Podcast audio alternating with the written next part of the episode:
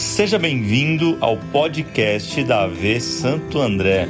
Aqui você encontrará todas as mensagens que são pregadas em nossos cultos. Que Deus fale com você.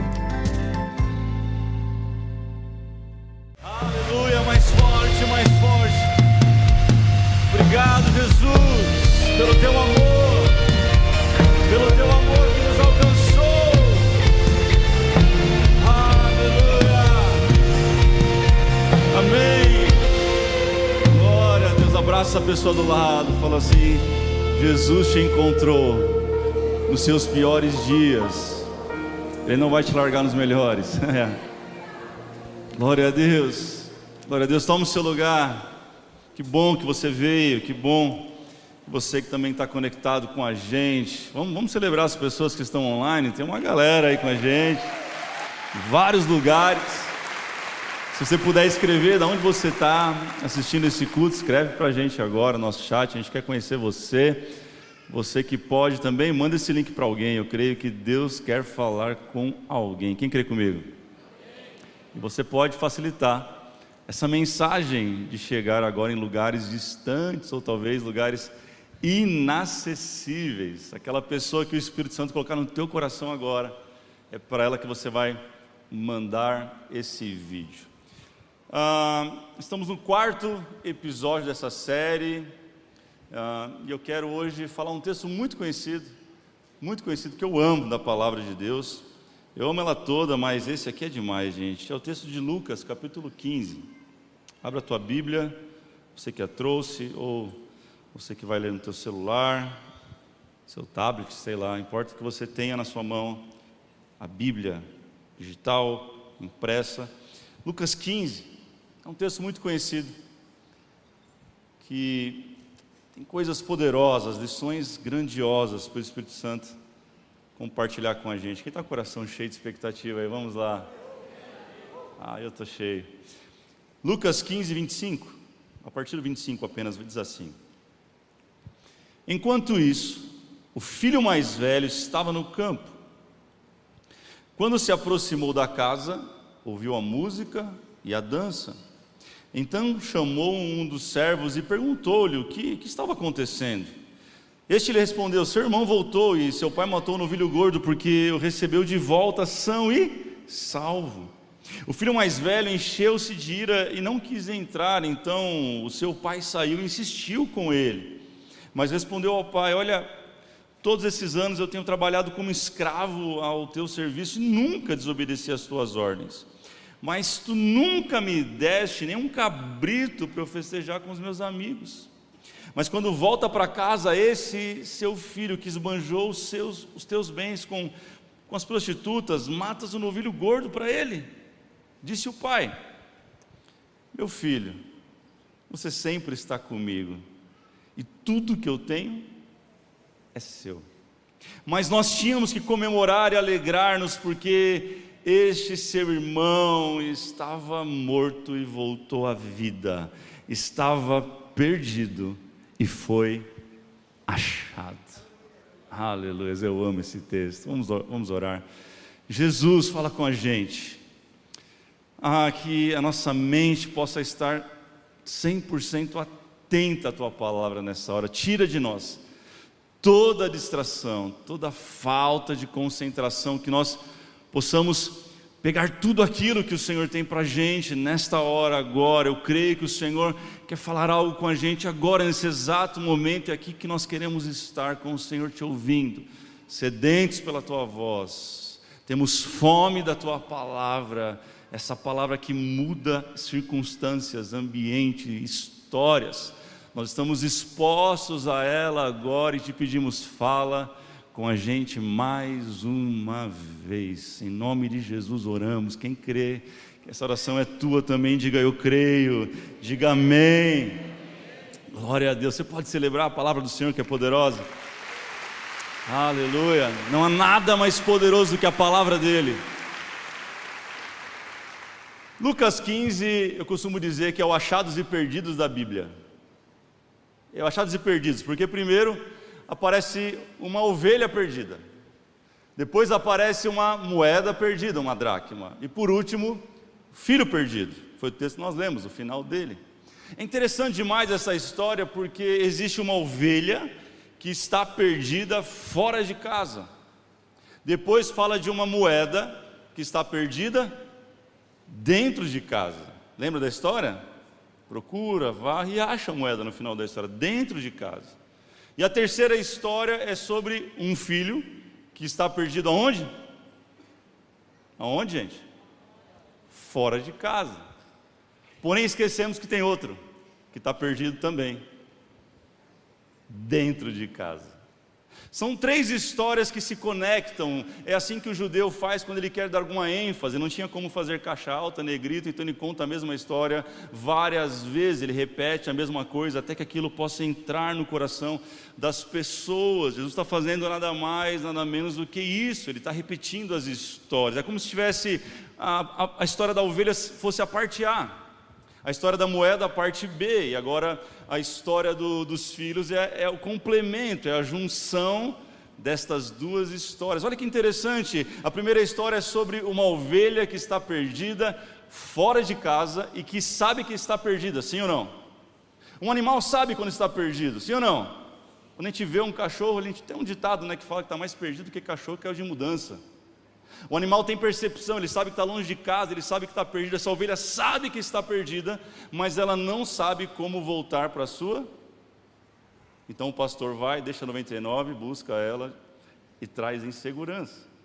Tem uma moeda que está perdida dentro de casa, mas ela não sabe que está perdida. Afinal, uma moeda não tem consciência, não tem noção, é um objeto inanimado que está perdido dentro de casa, então não sabe, então alguém tem que achar ela. Então a mulher varre diligentemente e encontra a moeda. E o último tem dois filhos: um que está fora de casa, que sabe que está perdido, mas não sabe como voltar. E a gente vai ler que ele cai em si e fala: Poxa, eu podia estar muito melhor com meu pai. E ele encontra o caminho de volta.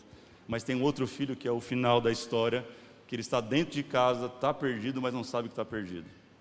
Essas três histórias se conectam e, e, muito, e muito me chama a atenção os ensinamentos que Jesus quer trazer através, através delas. Tem um cenário montado mais curioso ainda, porque começa o verso 1 de Lucas 15, com Jesus dentro de uma casa, sentado à mesa com publicanos e pecadores. E quem está para fora? Mestres da lei e fariseu. Não é engraçado isso? E ele começa então a contar estas ilustrações e estabelecer alguns princípios. É, eu acho que você já percebeu o que está acontecendo. Jesus é demais, gente. Essa passagem, eu repito, é uma das mais incríveis. E quando chegar no céu, eu quero falar de Jesus, como é que acaba essa história? Porque ela acaba meio que sem fim. É, é igual alguns filmes hoje. Já percebeu que tem filme que é assim hoje? A moda agora é essa: o cara faz o filme, no final você escolhe. Essa é mais uma. Foi Jesus que inaugurou isso aí. Jesus ele está contando essa história para combater um dos maiores gigantes da sua época que é o gigante da religiosidade. Esse é o tema de hoje. Eu quero falar um pouco com você sobre isso. Um gigante que causa até hoje na vida das pessoas. Quanta gente me escreve dizendo que até hoje é atormentada por ele. Fala para alguém assim: ó, hoje você vai vencer toda religiosidade. Esse é o tema de hoje. Eu fiz até uma pesquisa sexta-feira no, no Instagram perguntando sobre isso e eu descobri que 67% das pessoas já sofreram algum tipo de religiosidade ou com a religiosidade. Eu descobri também que 71% das pessoas querem distância disso. Não suportam pessoas religiosas, instituições religiosas, ambientes religiosos. E eu descobri que 10% delas ainda sofrem com isso em alguma área da sua vida, porque a religiosidade é muito danosa, ela é tóxica e ela acaba mudando a vida das pessoas de uma forma muito, muito, muito ruim. Por isso eu quero falar com você sobre isso. A primeira coisa que eu preciso estabelecer antes de entrarmos de fato na mensagem é que Jesus nunca veio para cá para fundar uma nova religião. Esse é o maior engano que nós sofremos hoje. Achamos que ah, Jesus veio aos evangélicos, ao protestantismo, é uma nova religião, mas não é. Jesus nunca veio fazer isso, e, e, e pelo contrário, Jesus ele veio trazer o reino de Deus para a terra. Jesus veio através de ensinos e demonstrações práticas manifestar, estabelecer o reino de Deus. E os religiosos da sua época piraram. Perseguiram Jesus, maltrataram, bateram nele e acabaram matando Jesus, porque é isso que a religião faz. Quantas pessoas que nós conhecemos, você conhece alguém que vive aprisionado em ensinos antibíblicos, ideias humanas, verdadeiros, até, até infernais sobre quem é Deus e princípios da palavra, sobre vida cristã. É em nome da religião que fazem o mal, é em nome da religião que a gente está assistindo uma guerra horrível lá no Oriente Médio. Em nome da religião que mata mulheres, crianças, velhos, em nome da religião. É sobre alguém que diz assim: ó, se você não aceitar aquilo que eu creio, do jeito que eu creio, eu vou te matar. A religião não é boa. A religião não presta. Apesar da palavra religião é, religar e significa reconectar o homem a Deus, é, não cumpre esse papel, muito pelo contrário, a religião separa as pessoas. Eu quero falar com você hoje sobre essa história. E você percebe que quando eu perguntei sobre o filho, você falou aquele que estava fora. Porque a gente só olha para essa história pensando no filho pródigo, aquele que pegou tudo e gastou tudo, não é isso? Mas eu quero chamar sua atenção para o outro filho que ficou em casa. Porque aquele que pediu a herança é, é muito ruim, sim, eu não quero passar pano, não. Ele fez tudo errado, ele fez o momento errado, ele pediu herança em vida, ele ofendeu o pai com isso, você sabe, ele saiu de casa, ele gastou dinheiro, sei lá, ele foi para Las Vegas da época. Gastou tudo. Acabou com tudo, se arrependeu e voltou, não está certo o que ele fez, mas para mim é muito pior o filho que ficou em casa, assistiu tudo isso e não fez nada assistiu de camarote. Ah, eu penso que o mais novo ele teve coragem, sim ou não? Vamos lá. Teve coragem, chegou no pai e falou: Pai, não quero conviver com você. Eu quero ir embora, me dá minha parte, dá minha herança. Ele teve coragem de encarar o velho e falar assim: Eu não quero, estou indo embora. Pelo menos eu admiro a coragem dele. Agora o outro, o outro é um covarde. O outro irmão, o irmão mais velho, é um covarde porque ele fica em casa de bico calado. Ele, ele fica porque ele vai se beneficiar tanto quanto o irmão mais novo, sem e ele faz sem protestar, afinal, lhe interessava. Guarde no seu coração, a religião sempre vai passar um pano quando lhe interessa. Ela sempre vai dar um jeito de falar, é, é por aí o caminho. Martin Luther King tem uma frase que você conhece bem, ele diz assim: O que me incomoda não é o grito dos maus, mas é o silêncio dos inocentes. E o que me incomoda nesse texto é esse irmão mais velho que deveria guiar o mais novo ficar quieto, porque ele vai se beneficiar disso. Esse é o papel do religioso. Hoje não tem ninguém aqui, eu acho que veio às nove e às onze. A gente está aqui só para trocar uma ideia, fica tranquilo. Ambos estão errados, sim ou não, filhos? Sim ou não? Porque os extremos são ruins. Ambos foram para o extremo errado. E a, e a Bíblia fala que Deus nos deu poder de equilíbrio, de moderação. Ambos estão errados porque o mais novo ele consegue aquilo que ele quer do pai, brigando. Porém, o mais novo também consegue quer do pai, ficando quieto, porque ele acredita que as boas obras compram a herança.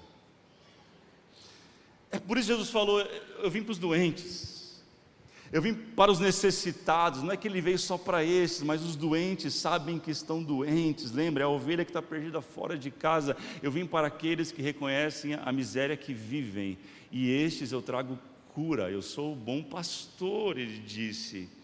O religioso ele, ele não percebe quem ele é. O religioso geralmente ele é presunçoso. Não tem ninguém aqui, eu tenho certeza. Faltou todo mundo hoje.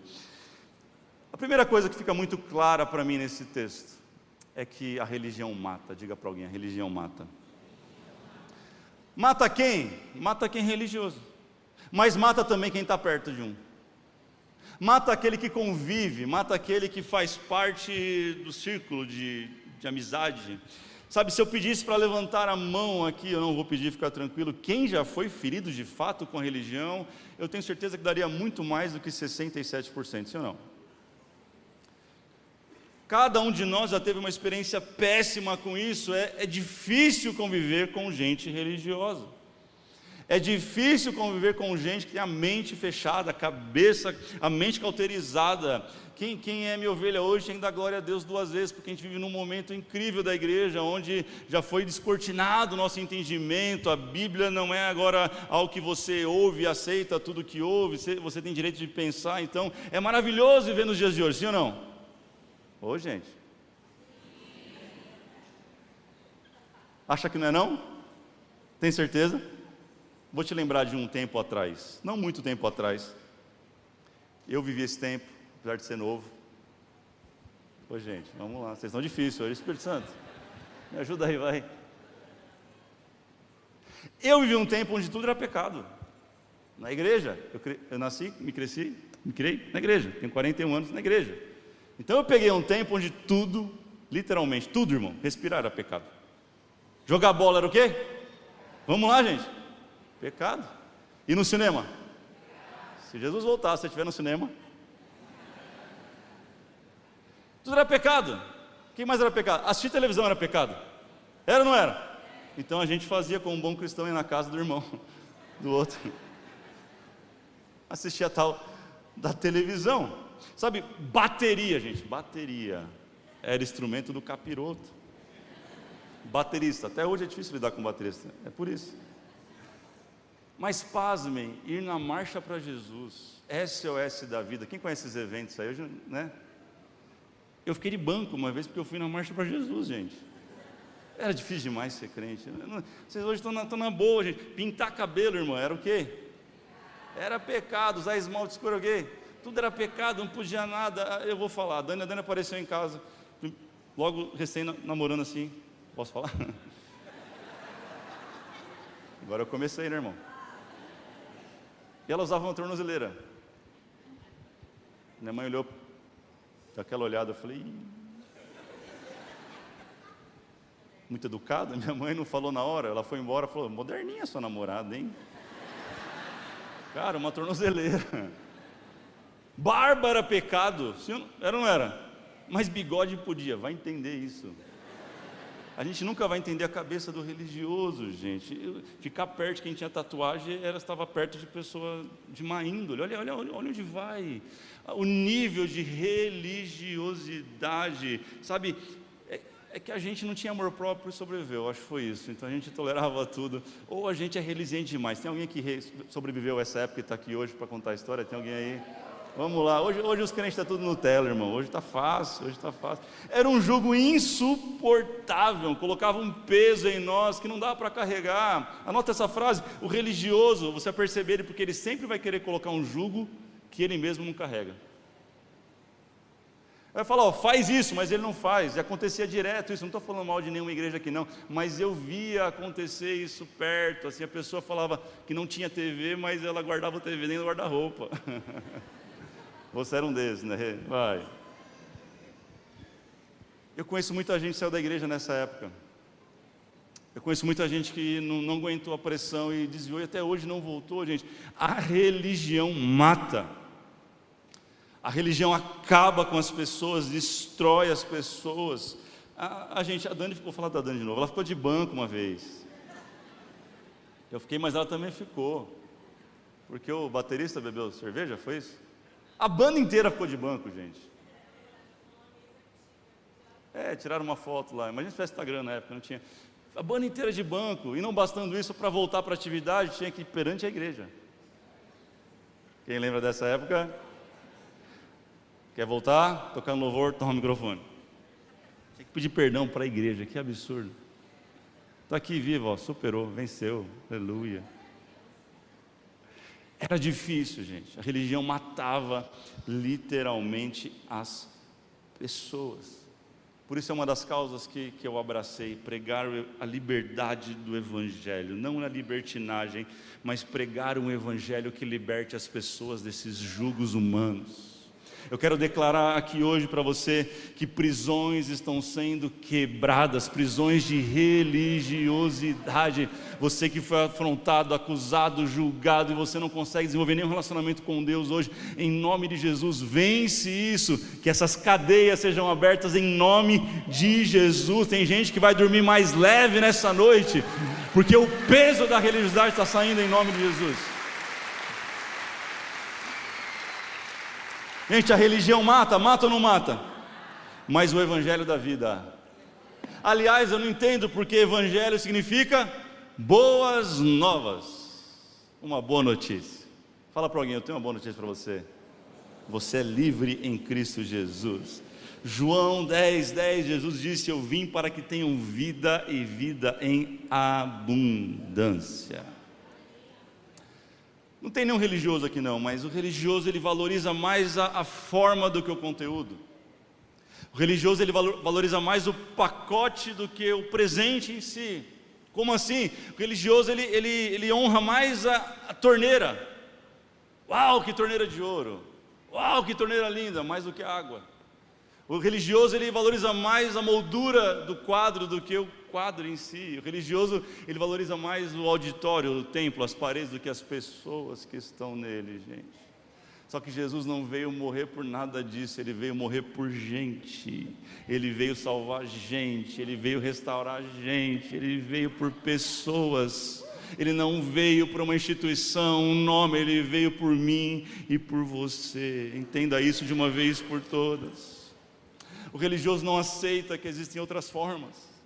Ele quer condicionar Deus numa caixa e dizer assim: na minha época funcionava assim, vai ter que funcionar assim agora. Não, Deus não se compreende em uma caixa, em um formato. Deus é soberano sobre todas as coisas, ele trabalha de formas diferentes, em épocas diferentes. Olha o que Paulo disse em 1 Coríntios 9, 22: Para com os fracos, tornei-me fraco para ganhar os fracos, tornei-me tudo para com todos, para de alguma forma salvar alguns. Eu faço tudo isso por causa do Evangelho, ele diz.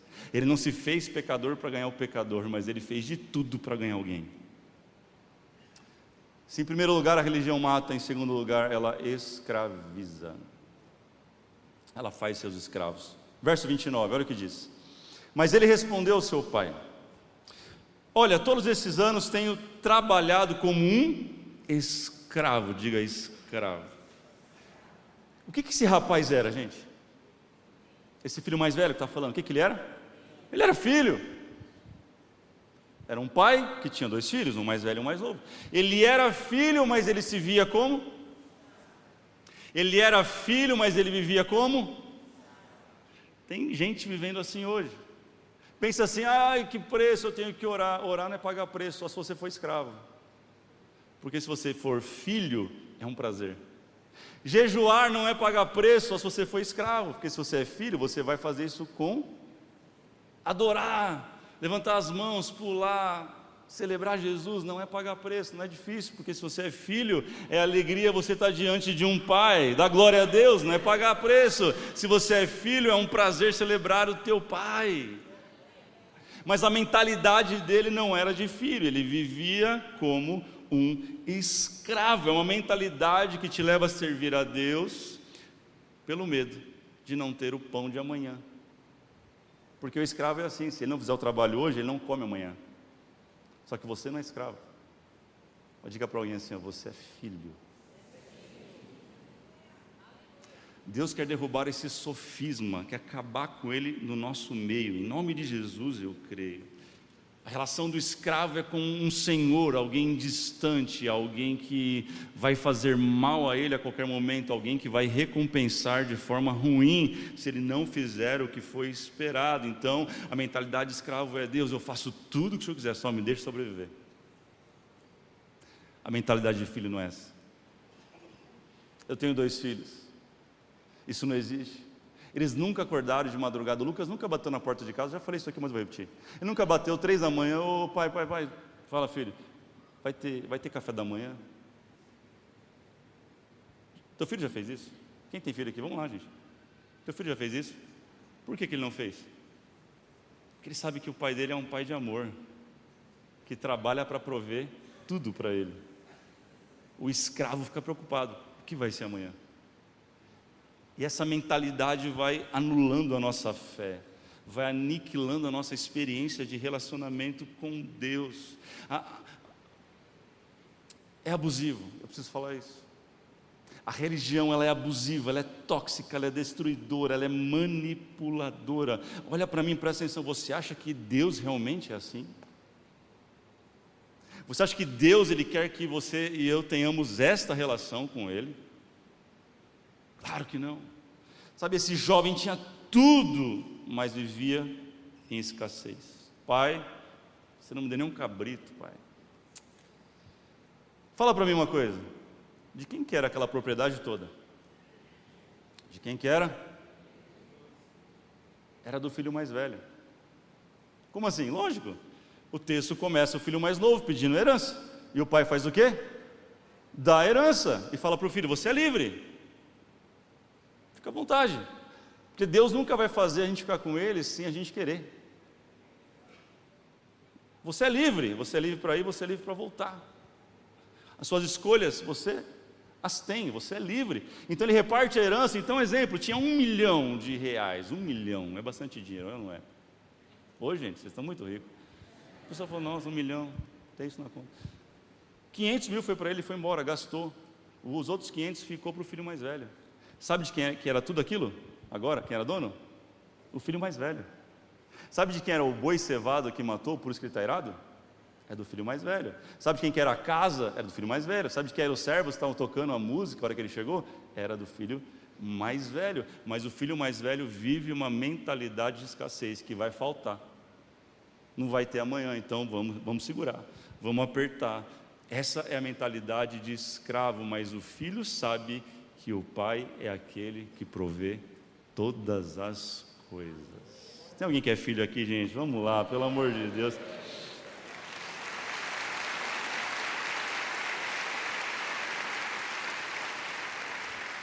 O escravo não desfruta, gente, desfruta. Ele só sobrevive. Ele acorda, trabalha, come, trabalha, dorme. E é um ciclo de vida que não para. Mas a, a mentalidade que ele tem para nós não é essa, sabe? Ele tem tudo, mas vive como um mendigo. Ele é capaz, o escravo é capaz de morrer de fome numa fábrica de pão. A mentalidade escrava ele é capaz de, de morrer de sede diante de, de uma fonte de águas cristalinas. Olha, olha só como a nossa mentalidade, muitas vezes, presta atenção aqui, ela é uma mentalidade que não celebra. Quem é casado, diga amém.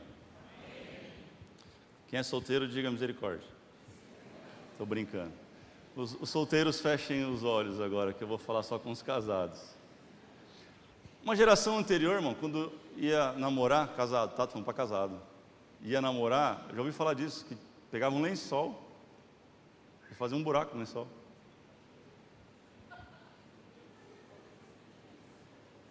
Já ouviu falar sobre isso? Já. Os avós tinham muito disso. Aí você fala, não, eu sou, eu sou, eu sou de outra geração, eu sou moderno. Mas você hoje talvez faz de luz apagada. Meu Deus, misericórdia. Acho que foi o diabo que fez o sexo no casamento. É Deus que fez, é para celebração, é para desfrute. Aquilo que você não faz há muito tempo, sexo, sexo. É isso. Vai puxando na ficha que chega. Tem gente que, que até hoje vai dizer, vamos, vamos rápido, porque vai que Jesus volta no meio. É uma boa desculpa, eu sei. Mas é mentalidade de escravo e não de filho. Foi ele que fez o sexo no casamento para que seja desfrutado pelo casal. E está na Bíblia, não está inventando nada. Eclesiastes 9,9. Bíblia. Diz assim, ó, desfrute a vida com a mulher a quem você ama todos os dias dessa vida. Quem está com o mozão do lado, dá aquela apertada assim na na perna, bom, na perna, na mão. E continua, eu, eu gosto do 10, ó. O que tuas mãos tiverem que fazer, faça com toda a força, hein, Bela? A Bíblia é demais, gente. Pode ficar melhor. Quem ama a Bíblia aí? Vocês estão amando a Bíblia, né? Cântico dos Cânticos, capítulo 7, verso 6. Olha o que diz, gente. O elogio assim é meio complicado, mas vai dar certo. Ó. Ele fala: Como você é linda, como você me agrada, ó amor, com as suas delícias. Aí vem o verso 7. Seu porte, não fala isso para mulher, não, hein? Mas seu porte é como o da palmeira e os seus seios são como cachos, cachos de frutas, de frutos. Olha, nossa, a Bíblia agora é pornográfica. Meu Deus, não sabia que tinha isso na Bíblia. Tem, tem muita coisa que você não sabe. Mas pode ficar melhor ainda, pode ou não pode? Eu quero os homens vibrando agora, gente. Verso 8, ele diz ainda: E disse: Subirei a palmeira, e eu me apossarei dos seus frutos. Irmão, aproveite essa noite, sobe na palmeira, desce da palmeira, sobe na palmeira, desce da palmeira.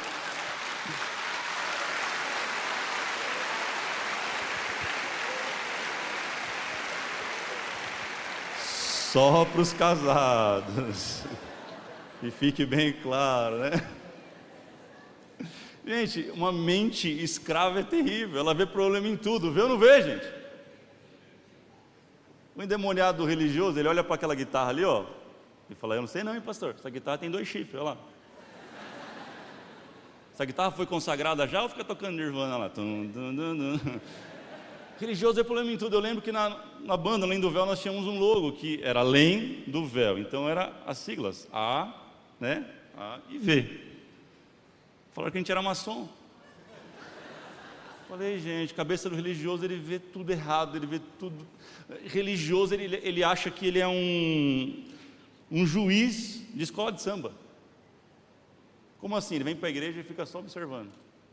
Ele está pensando aqui, ó, louvor, Nota. Voluntários. Pregação. Ô irmão, para com isso. Isso é cabeça de religioso. Filho vem para adorar Jesus. Está desafinado, ele não está nem percebendo, ele está lá, aleluia. Sabe, o pastor falou uma bobeira, não devia ter falado, ele está tudo certo. Perdoa o pastor, perdoa o pastor. Está empolgado hoje. É cabeça de religioso, sabe? O religioso ele acha que palavra boa é aquela que arrebenta, que bate, que até sai sangue, desde que não seja com ele. Mas hoje não veio nenhum religioso, já falei. Com todo carinho, você que tem vivido em religiosidade, isso está fazendo mal para você, está fazendo mal para sua família, está fazendo mal para os seus amigos. Seja liberto disso hoje em nome de Jesus. Tem alguém aqui para crer comigo que tem libertação acontecendo nesta noite, que tem alegria chegando em muita casa nessa noite? Vamos lá, gente. Tem gente que acha, preciso falar isso, que, que quanto mais sisudo, mais fechado for, mais espiritual vai ser. Isso é mentira porque Jesus é alegre, ele escolhe um casamento, uma festa de casamento para realizar o primeiro milagre em Caná da Galileia, gente. Jesus ama a festa. Mas você não. Arrebentava no mundo. Noitadas, loucura, vida louca, como diz a galera. Vida louca. Aí vem para a igreja, vira um tonto. Desculpa, desculpa a expressão. Quatro anos aqui eu já posso falar tonto? Vira um chato, cara. Tem o chita e o chato. Meu irmão, celebra Jesus. Espero o ministro Louro falar, levanta a mão, não, já levanta a mão, já. Levanta as duas, levanta o pé. Deu vontade de correr, sai correndo. Deu vontade de pular, sai pulando. Aí não, ficava lá três dias no carnaval pulando igual um maluco vendo na igreja, fica assim. Vai acabar esse culto? Não, pastor passou dez minutos, hein? Fala para alguém assim, deixa de ser chato, meu.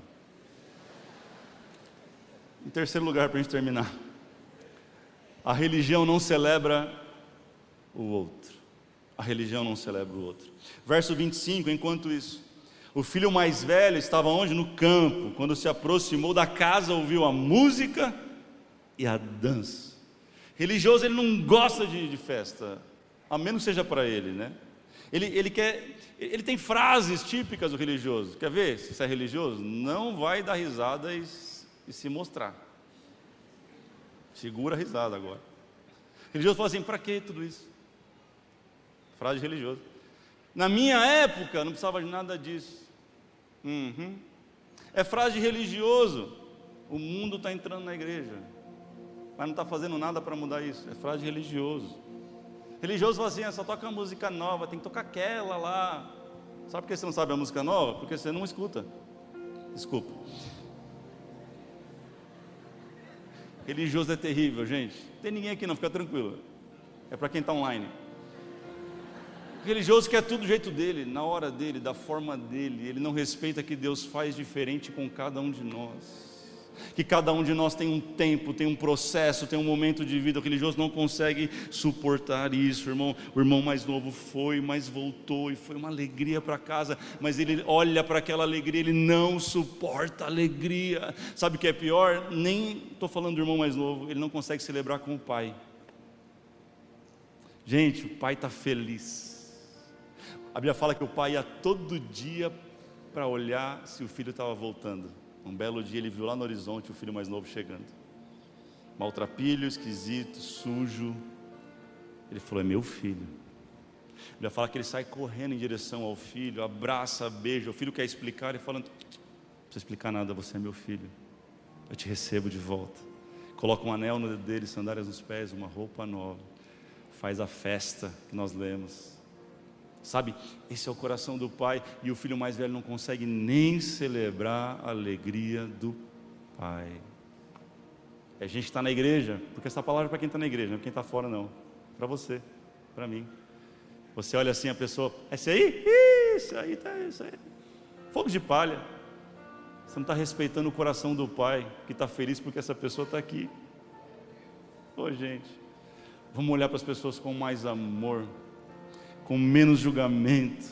Vamos olhar o coração do pai. O pai, ele quer todos os filhos de volta na sua casa. Não importa como eles chegam, não importa o que eles fizeram lá fora, não importa o processo que eles estão desde que eles estejam dentro da casa. Deus sempre vai fazer festa. Tem algum filho que foi achado aqui um dia? Diga eu. A gente acha que encontrou Jesus, mas foi Jesus quem encontrou, quem encontrou a gente. Verso 28 diz que ele ficou irado, encheu de ira, não quis entrar, e o pai insistiu com ele. Todo religioso é um egoísta. Ele não consegue chamar o irmão de irmão.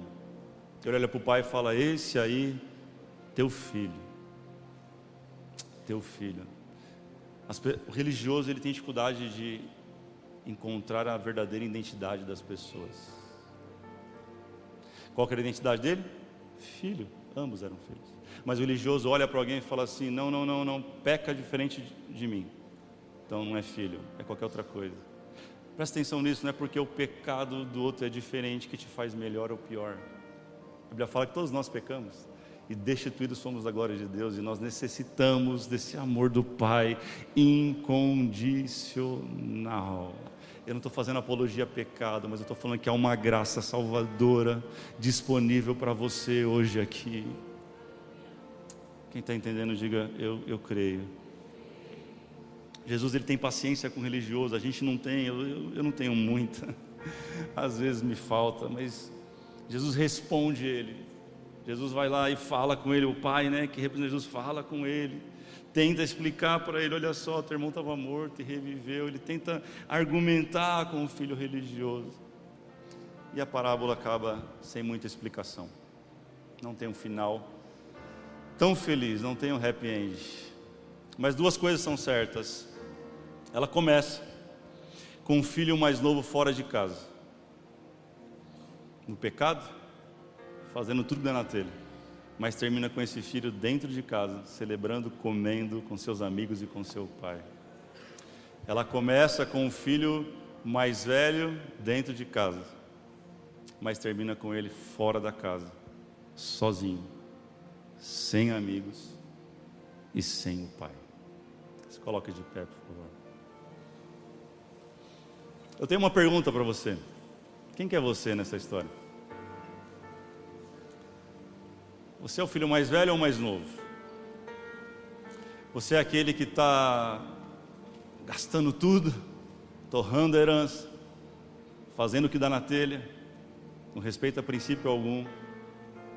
Ou você está dentro de casa, que acha que está fazendo tudo certo, mas não passa de um religioso? Quem que é você? Responda para você, não para mim. Primeiro, porque para mim não importa, de verdade, para mim não importa. Sabe para quem mais não, não importa? É estranho falar isso, mas para Deus também não importa. Como assim, pastor? Não importa. Porque a Bíblia está dizendo que aquele pai, ele foi capaz de sair de casa para buscar o filho que estava lá no caminho. e trouxe para dentro. É o mesmo pai que sai da festa agora para buscar o outro fora. Ele não está preocupado por onde você tem andado, ele está preocupado se você vai entrar na casa. Ele está preocupado se você está arrependido. É só essa preocupação. Então você precisa se achar nessa história e tomar a decisão. O remédio para o filho que estava fora era o arrependimento dos pecados. E o remédio para quem estava dentro é abrir mão da religiosidade para viver tudo que o Pai tem. Eu quero orar por você nessa noite. Som do teu coração. Fala com Deus agora, seja sincero. Não adianta a palavra bonita. Não adianta um belo discurso. Aquele filho ensaiou, diz a Bíblia, falou: Eu vou lá, eu vou fazer, pai, eu pequei. Quando a gente chega perto do pai, tudo que não precisa são muitas palavras. O que precisa é um coração sincero. Nas tuas palavras, feche teus olhos agora, onde você estiver, aqui em casa, online, qualquer lugar desse mundo, feche teus olhos, aonde você estiver. Derrame o teu coração para o Pai. Pai está aqui. Tudo que Ele quer é os seus filhos de volta. Ele está aqui para encontrar você que está dentro de casa e está perdido. Mas Ele está aqui para encontrar você também que veio pela primeira vez aqui, pela segunda vez. Você também é alvo do amor dele. E você pode sair daqui com uma lição diferente. Mas ore, comece, comece a falar com Ele, derrame o teu coração, sabe? Hoje, hoje é dia de festa, é dia que pode chegar alegria na sua vida se você tomar a decisão certa. A decisão é tua, a decisão é minha. O Pai está de braço aberto. O que você vai fazer com isso? Vamos lá, comece a orar. Ah, levante a sua voz a Ele se você quiser. Ou então no teu silêncio que seja, mas seja sincero. Manifeste a Ele agora o teu coração. Seja honesto. Se você tem sido um religioso, fala: Poxa, Deus me ajuda a melhorar nisso aqui. Eu aprendi tudo errado, me ensinaram tudo errado. Deus tem graça para quebrar em você hoje todo o sofisma, toda barreira, toda cadeia que te prendeu todos esses anos. Tem gente que está pensando assim, mas eu vivi assim a vida inteira, deixei de fazer tanta coisa boa. Como agora eu vou viver diferente disso? Sai dessa vida, muda essa história. Teus filhos dependem da tua decisão, eles não querem encontrar um pai e uma mãe religiosos dentro de casa, eles querem encontrar pais de amor dentro de casa, que tem liberdade em Cristo Jesus. Vamos lá, vamos lá. Sim, Espírito Santo de Deus, nós cremos, aleluia.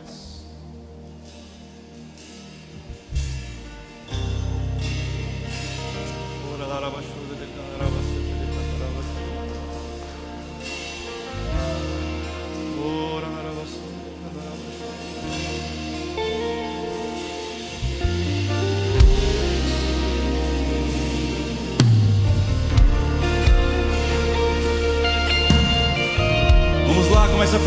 cadeias quebrando, correntes sendo despedaçadas, toda mentalidade de escravidão sendo trocada por filho, toda identidade corrompida sendo restaurada em Cristo Jesus. Eu quero orar com você e por você, quero terminar esse culto. Por você que estava longe, mas foi achado por Ele. Você que estava longe de casa, mas está sentindo que está perto, sabe? Aquilo que você procurou sua vida inteira, aquilo que você talvez tenha trabalhado para que o dinheiro possa suprir, você percebeu que não supre, o relacionamento não supriu, você bateu em tantas portas e não encontrou resposta. O único que preenche os espaços vazios da nossa alma é Jesus, é o nosso Pai, nosso irmão mais velho. Sabe o que Jesus veio fazer na terra? Pega essa, irmão, em nome de Jesus. O que Jesus veio fazer foi redimir o lugar do irmão mais velho. Porque aquele da parábola desprezou, não cuidou, não aconselhou, não fez nada por ele. Jesus falou: tudo bem, eu vou, eu morro, eu me torno o irmão mais velho de toda a humanidade. Porque eu vou fazer de tudo para ganhar os meus irmãos de volta. Ele fez isso por você. Eu quero te dar essa oportunidade. Você que estava longe, afastado. Você já caminhou com Jesus. Mas precisa voltar. firmar os teus passos. E você que nunca tomou essa decisão, você estava esperando alguma coisa acontecer, aconteceu, escuta, aconteceu. Deus te achou. Não tem como você correr mais. Chegou o seu dia, chegou a tua hora. É noite de você entregar a tua vida para Ele, confiar nele, que Ele tem o melhor plano para você. Eu vou contar até três, irmão, e você vai levantar a sua mão, você que faz parte desses grupos de pessoas. Se você está em casa, escreve agora no chat: Eu quero um novo começo. Alguém vai orar com você. Mas se você está aqui, você vai levantar sua mão comigo. Feche os olhos, toda a igreja. Todos, todos, todos, todos, todos. Faça o papel diferente nessa noite. Você é o irmão mais velho dessa pessoa que vai levantar a mão. Mas comece a orar e celebrar por ela. Fala, ela vai chegar, ela vai chegar, ela vai voltar. E a gente vai fazer a maior festa que esse lugar já viu. No 3, vamos lá. Cadê você? Um, dois, três. Se tem alguém, levante sua mão. Fala, sou eu, pastor. Eu preciso tomar essa decisão. Vamos lá, vamos lá. Deus te abençoe. Onde está você? Deus te abençoe. Deus te abençoe. Vamos lá, mais alguém. Mais alguém, mais alguém. Deus te abençoe, Deus te abençoe, Deus te abençoe, Deus te abençoe. Deus te abençoe. Mais alguém, mais alguém. Vamos lá na galeria. Será que tem alguém? Balança a tua mão, fala assim: Eu, pastor, não esquece de mim, não. Tem mais alguém lá, lá atrás. Eu estou vendo você. Deus te abençoe, Deus te abençoe, Deus te abençoe, Deus te abençoe. Onde estão os irmãos redimidos?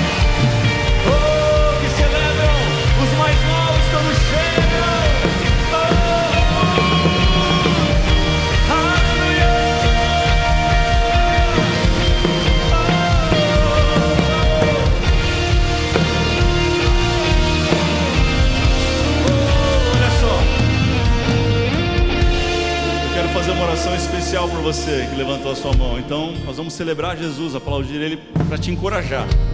Eu sei que é um momento às vezes tenso, né? Você fala, poxa, vou, não vou. Um monte de gente que eu não conheço. Fica tranquilo, daqui a pouco você vai ser amigo de todo mundo. Você é da família agora, acabou. Mas eu quero orar por você, especialmente. Então, você que tomou essa decisão, levantou a sua mão, ou quer tomar agora a decisão Sai do teu lugar enquanto nós aplaudimos a Jesus. Eu quero orar por você aqui. Está na galeria? Vem também. Traz, traz as suas coisas para cá, seus pertences. Vamos lá. Tem muita gente levantou a mão. Quero orar por você. Vamos, vamos, vamos. Vamos. Vamos lá. Tem alguém chegando aqui, mais alguém chegando ali, mais alguém se mexendo ali no meio. Alguém chegou aqui. Vamos lá, vamos lá. Tem mais alguém. Vamos lá, vamos lá. Mais três pessoas descendo do lado esquerdo. Vem, vem, vem. Vem para cá para nós orarmos por você. Uau, quanta gente vindo ali, mais um monte. Vem aqui pertinho de mim, ó. Bem pertinho. Tudo bem? Te abençoe. Parabéns pela tua decisão. Meu querido? Tudo bom? Tem gente chegando chorando ali, aqui. E aí? Tudo bem, meu brother? Tudo bom, cara? Tudo bem? Tudo bom? Uau. Vem mais perto, senão não vai caber o pessoal. Vem mais pertinho.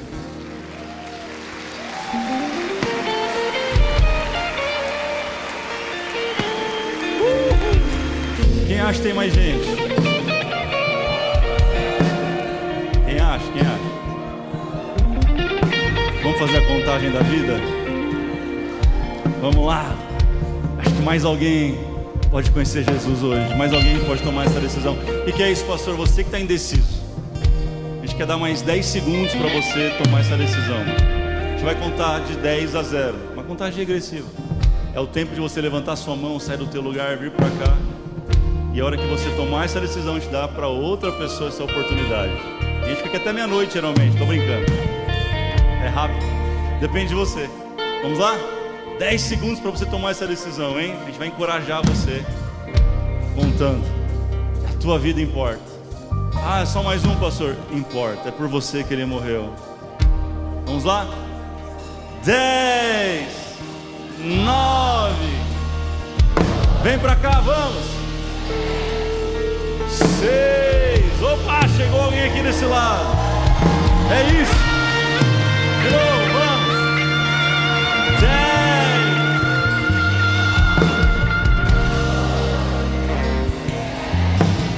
Seis. Cinco. Você? Chegou mais alguém aqui. Vamos lá. Tem mais alguém chegando ali. Acho que mais alguém ali. Mais alguém aqui. Mais alguém aqui.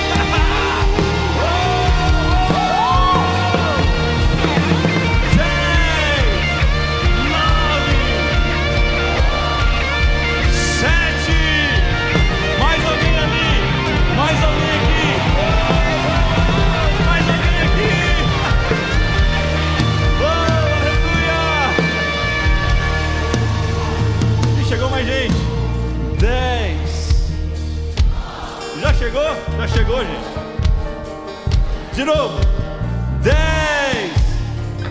Oh, deixa eu contar, gente. Espera aí, espera aí. Deixa eu contar.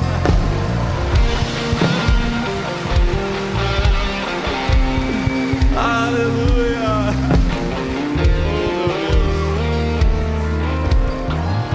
Tem mais, tem mais?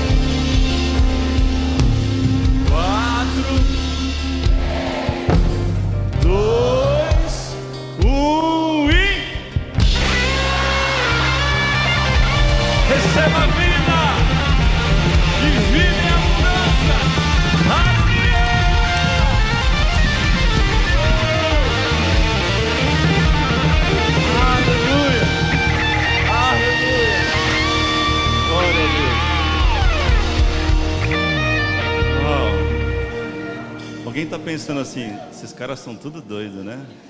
A gente é doidinho mesmo por Jesus. Coloca a mão no seu coração, você que está aqui à frente. Faz essa oração comigo. Diga assim: Jesus, eu me arrependo. Fala, eu me arrependo de todos os meus pecados, todos os meus erros. E te recebo como meu Senhor, como meu Salvador, como meu amigo fiel hoje. Fala assim: Jesus, eu sei que eu errei tanto, mas também sei que o teu amor cobre todo pecado. Escreve o meu nome, Jesus, no teu livro, no livro da vida, e me chama pelo nome no grande dia do Senhor. Amém. Jesus, obrigado pela decisão de cada uma dessas pessoas. Eu oro, Pai eu oro porque a religiosidade perdeu mais uma vez. Eu, eu celebro porque o mundo perdeu mais uma vez, o diabo perdeu mais uma vez na vida destas dezenas de pessoas, Pai. Ah, Jesus, enquanto nós vivermos, nós vamos viver para isso. É sobre gente, é sobre pessoas, é sobre o teu reino, não é sobre uma religião mas é sobre um estilo de vida saudável, equilibrado e verdadeiro, através do seu Espírito, ó Pai, que a partir de hoje eu creio que passa a morar, a tua palavra diz que eles recebem o teu Espírito Santo, e Ele quem vai ensinar cada coisa, Ele quem vai dizer o que é, o que não é, o que pode, o que não pode, quais são os caminhos. Espírito Santo, seja o melhor amigo deles, que eles te reconheçam em cada passo a partir de hoje. E vivam uma vida mais que abundante eu abençoo em nome de Jesus. Quem pode dizer amém? Amém. Amém. Aleluia.